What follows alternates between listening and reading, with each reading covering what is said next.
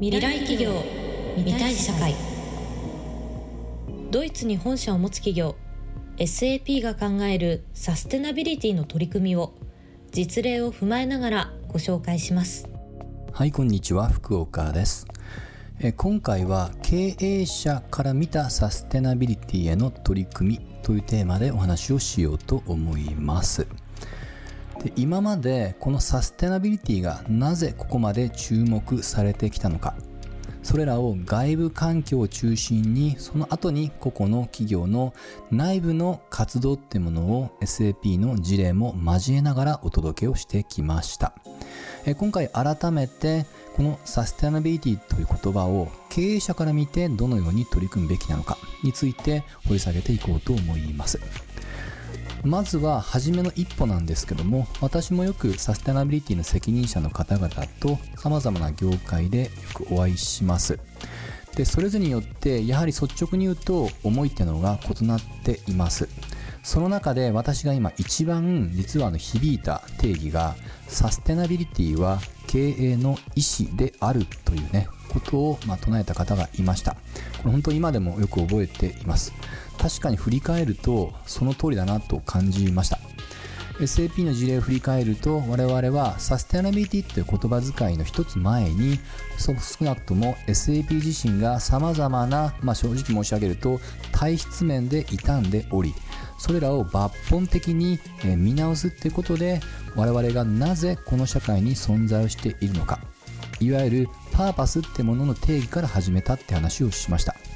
これ翻ってみると確かに意思なんですよね。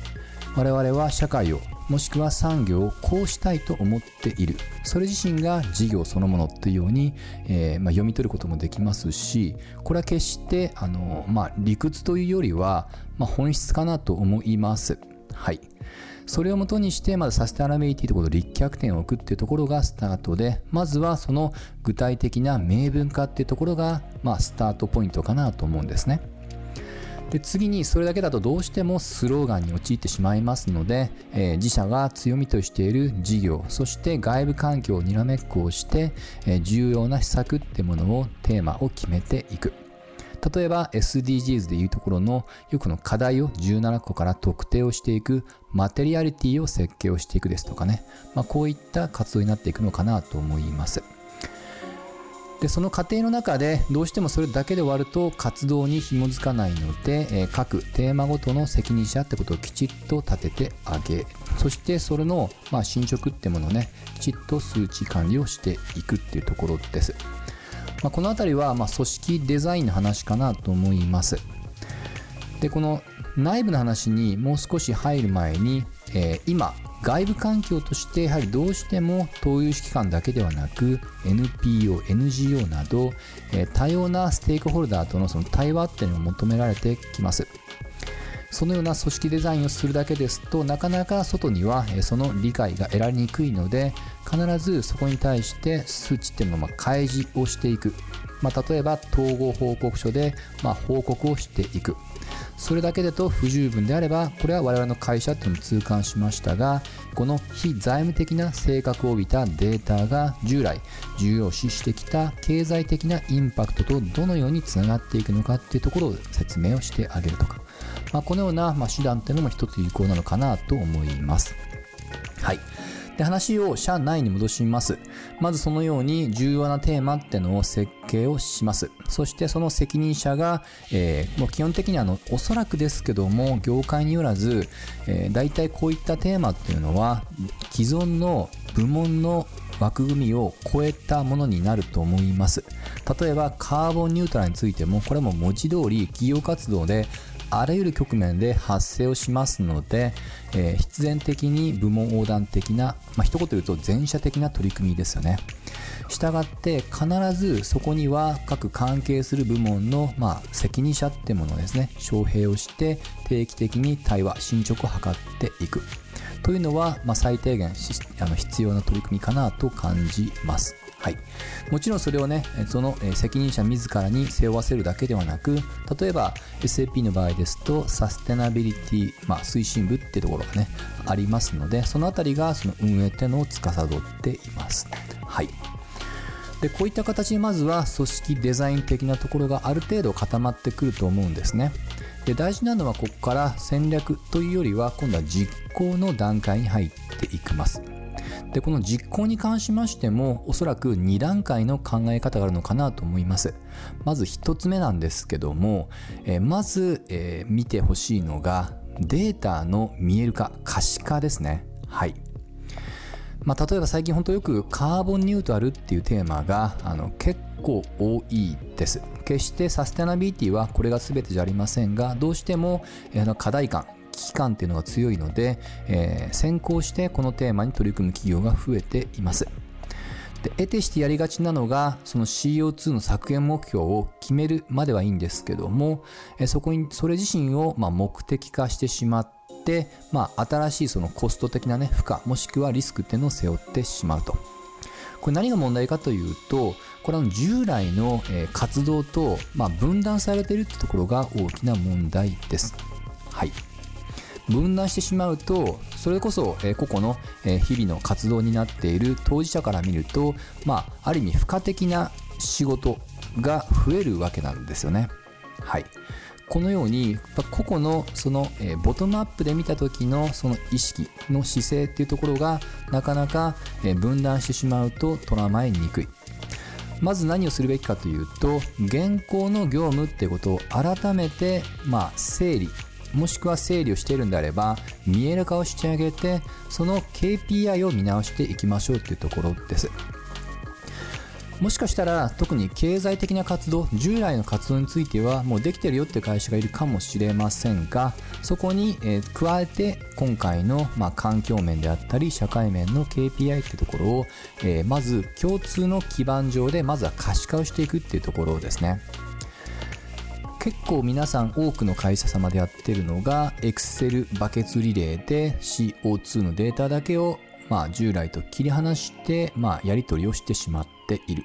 まあ、そうするとやはりさっきのケースじゃないですけどもどうしてもねちょっと自分ごとから遠くなってしまいますので日常の活動の中にうまく組み込んでまずはタイムリーにデータを見えるような仕組みを作るこれがファーストステップですそこから見えてきた問題点ということのまず優先順位を測っていくっていうところですよね。で2つ目のポイントがこれを社内だけで閉じてしまうとどこかで限界が生じます。例えば途中でも触れた気候変動 CO2 の削減で申し上げるとやはりバリューチェーンとして今図られています。バリューチェーンイコール社内だけではなく関係する取引先様場合によってはお客様それらが全て、チェーンで結ぶ、まあ、結んだ状態。これらをきちっと責任を担うような要求というのが来てるんですね。ということは必然的にいかに社外と協調的な活動ができるのかっていうところです。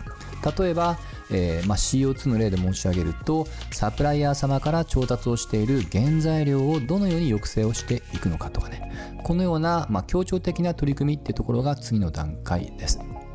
でこれも単に例えばサプライヤーさんに CO2 の削減を要求するだけですと単なるパワーゲームになってしまいます。あくまでこのサステナビリティっていうのの視座っていうのはもちろんねあの直あの直接的にはまずは企業かもしれませんけどもその先にはその背景から、えー、まあご覧いただいた通り社会としての最適化にありますのでそこの共通の目的っていうのをねあの踏まえた上で、えー、サプライヤー様場合によってはその川下にあたる納品先ないしは消費者様と、えー、協調的な活動に踏み切っていくってところです。その手段としてやはり社内のきちっとデジタルを使った見える化っていうところが、まあ、必須になってきます。まあ、その意味ではこれは第2段階に属するかもしれません。はい。まあ、このように、各テーマによってこれ以上細かくしていくと方法の変わってくるかと思いますが最後にこれはもう業界を問わずまあ、会社を問わずとしたまあ共通に重要な要素はこれはもうこのシリーズでも何度も繰り返しお話ししている自分ごと化ですね。とどのつまりはここに帰着されると思います？どのように、まあ、ロジカルで美しい、まあ、戦略を、えー、設計したとしてもやっぱり最終的には個々の人の内面的なところが、えー、まあ、要求されます。はい。それは SAP の場合でも全く同様で我々もパーパスってのは企業ではなくそこに所属をしている私含めた従業員のその、まあ、内発的な動機づけっていうところを重要視しております。ただこれはなかなか理屈としては賛同いただけると思う一方で極めてまあ難しいところもあるのも事実としてあります。まあ、従って例えば一例として前回触れた人的資本の SAP 事例にあるようなデザインシンキングってものをより日常の身の回りのことから着手することによってその、まあ、マインドといいますかね思いっていうのを、え、まあ膨らましてあげるお手伝いをするとかね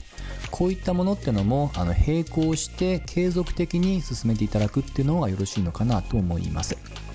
またはこれは前回、まあ、時間都合上割愛しましたけども定期的に SAP では、えー、社会起業家育成と称した、まあ、コンテストっていうものをですね、まあ、年に数回開いております例えばこれあの、えー、ジャパンだけでなくグローバルの取り組みなんですけども、まあ、その中でちょうど2021年度とかは、まあ、ジャパンもそこから出たアイデアってものが、まあ、育って実際にジャパンの固有の活動にまで広がってはいますと。はいまあ、これも個々の従業員のそのパーパスってところがうまく花開いてそれをま企業全体として支え合ったっていう一つの事例になってきます、まあ、こういったものをねその頻度ですとか進め方っていうのはね個社それぞれによってバランスはあろうかと思うんですけどもぜひ従業員自身が輝けるような場所ってものを企業が、え、うまくねあの後押ししてあげる。くれぐれも、えー、上から下の押し付けるような活動にはしないように継続的な、まあ、パーパスの育成ってものを意識していただければと思います。はい。まあ、こういったところでね、あの繰り返ですけども、別に SAP が絶対的に正しいことを行っていることは全くありません。ただし、これはもうどの会社にとっても、あの新しい取り組みです。初めの一歩を誰かが、まあ、あの踏まないと、やはりその良し悪しというのは分かりませんので、我々も一つの、まあ、開拓者として、いい面も悪い面も極力皆様にシェアをして、ぜひ皆様の今後のね、道をより、まあ、あの確実にね、歩けるような道っていうものをね、作っていけるような、まあ、貢献ができたらなとと思っています。といったところで今回の話を終わりにしたいと思います。ぜひみんなで見たい未来を作っていきましょう。SAP ジャパンについてもっと知りたい、そんなあなた。SAP ジャパン公式 SNS をぜひフォローください。パソコン、スマホで SAP ジャパン Twitter、SAP ジャパン Facebook で検索してみてください。次回の配信もお楽しみに。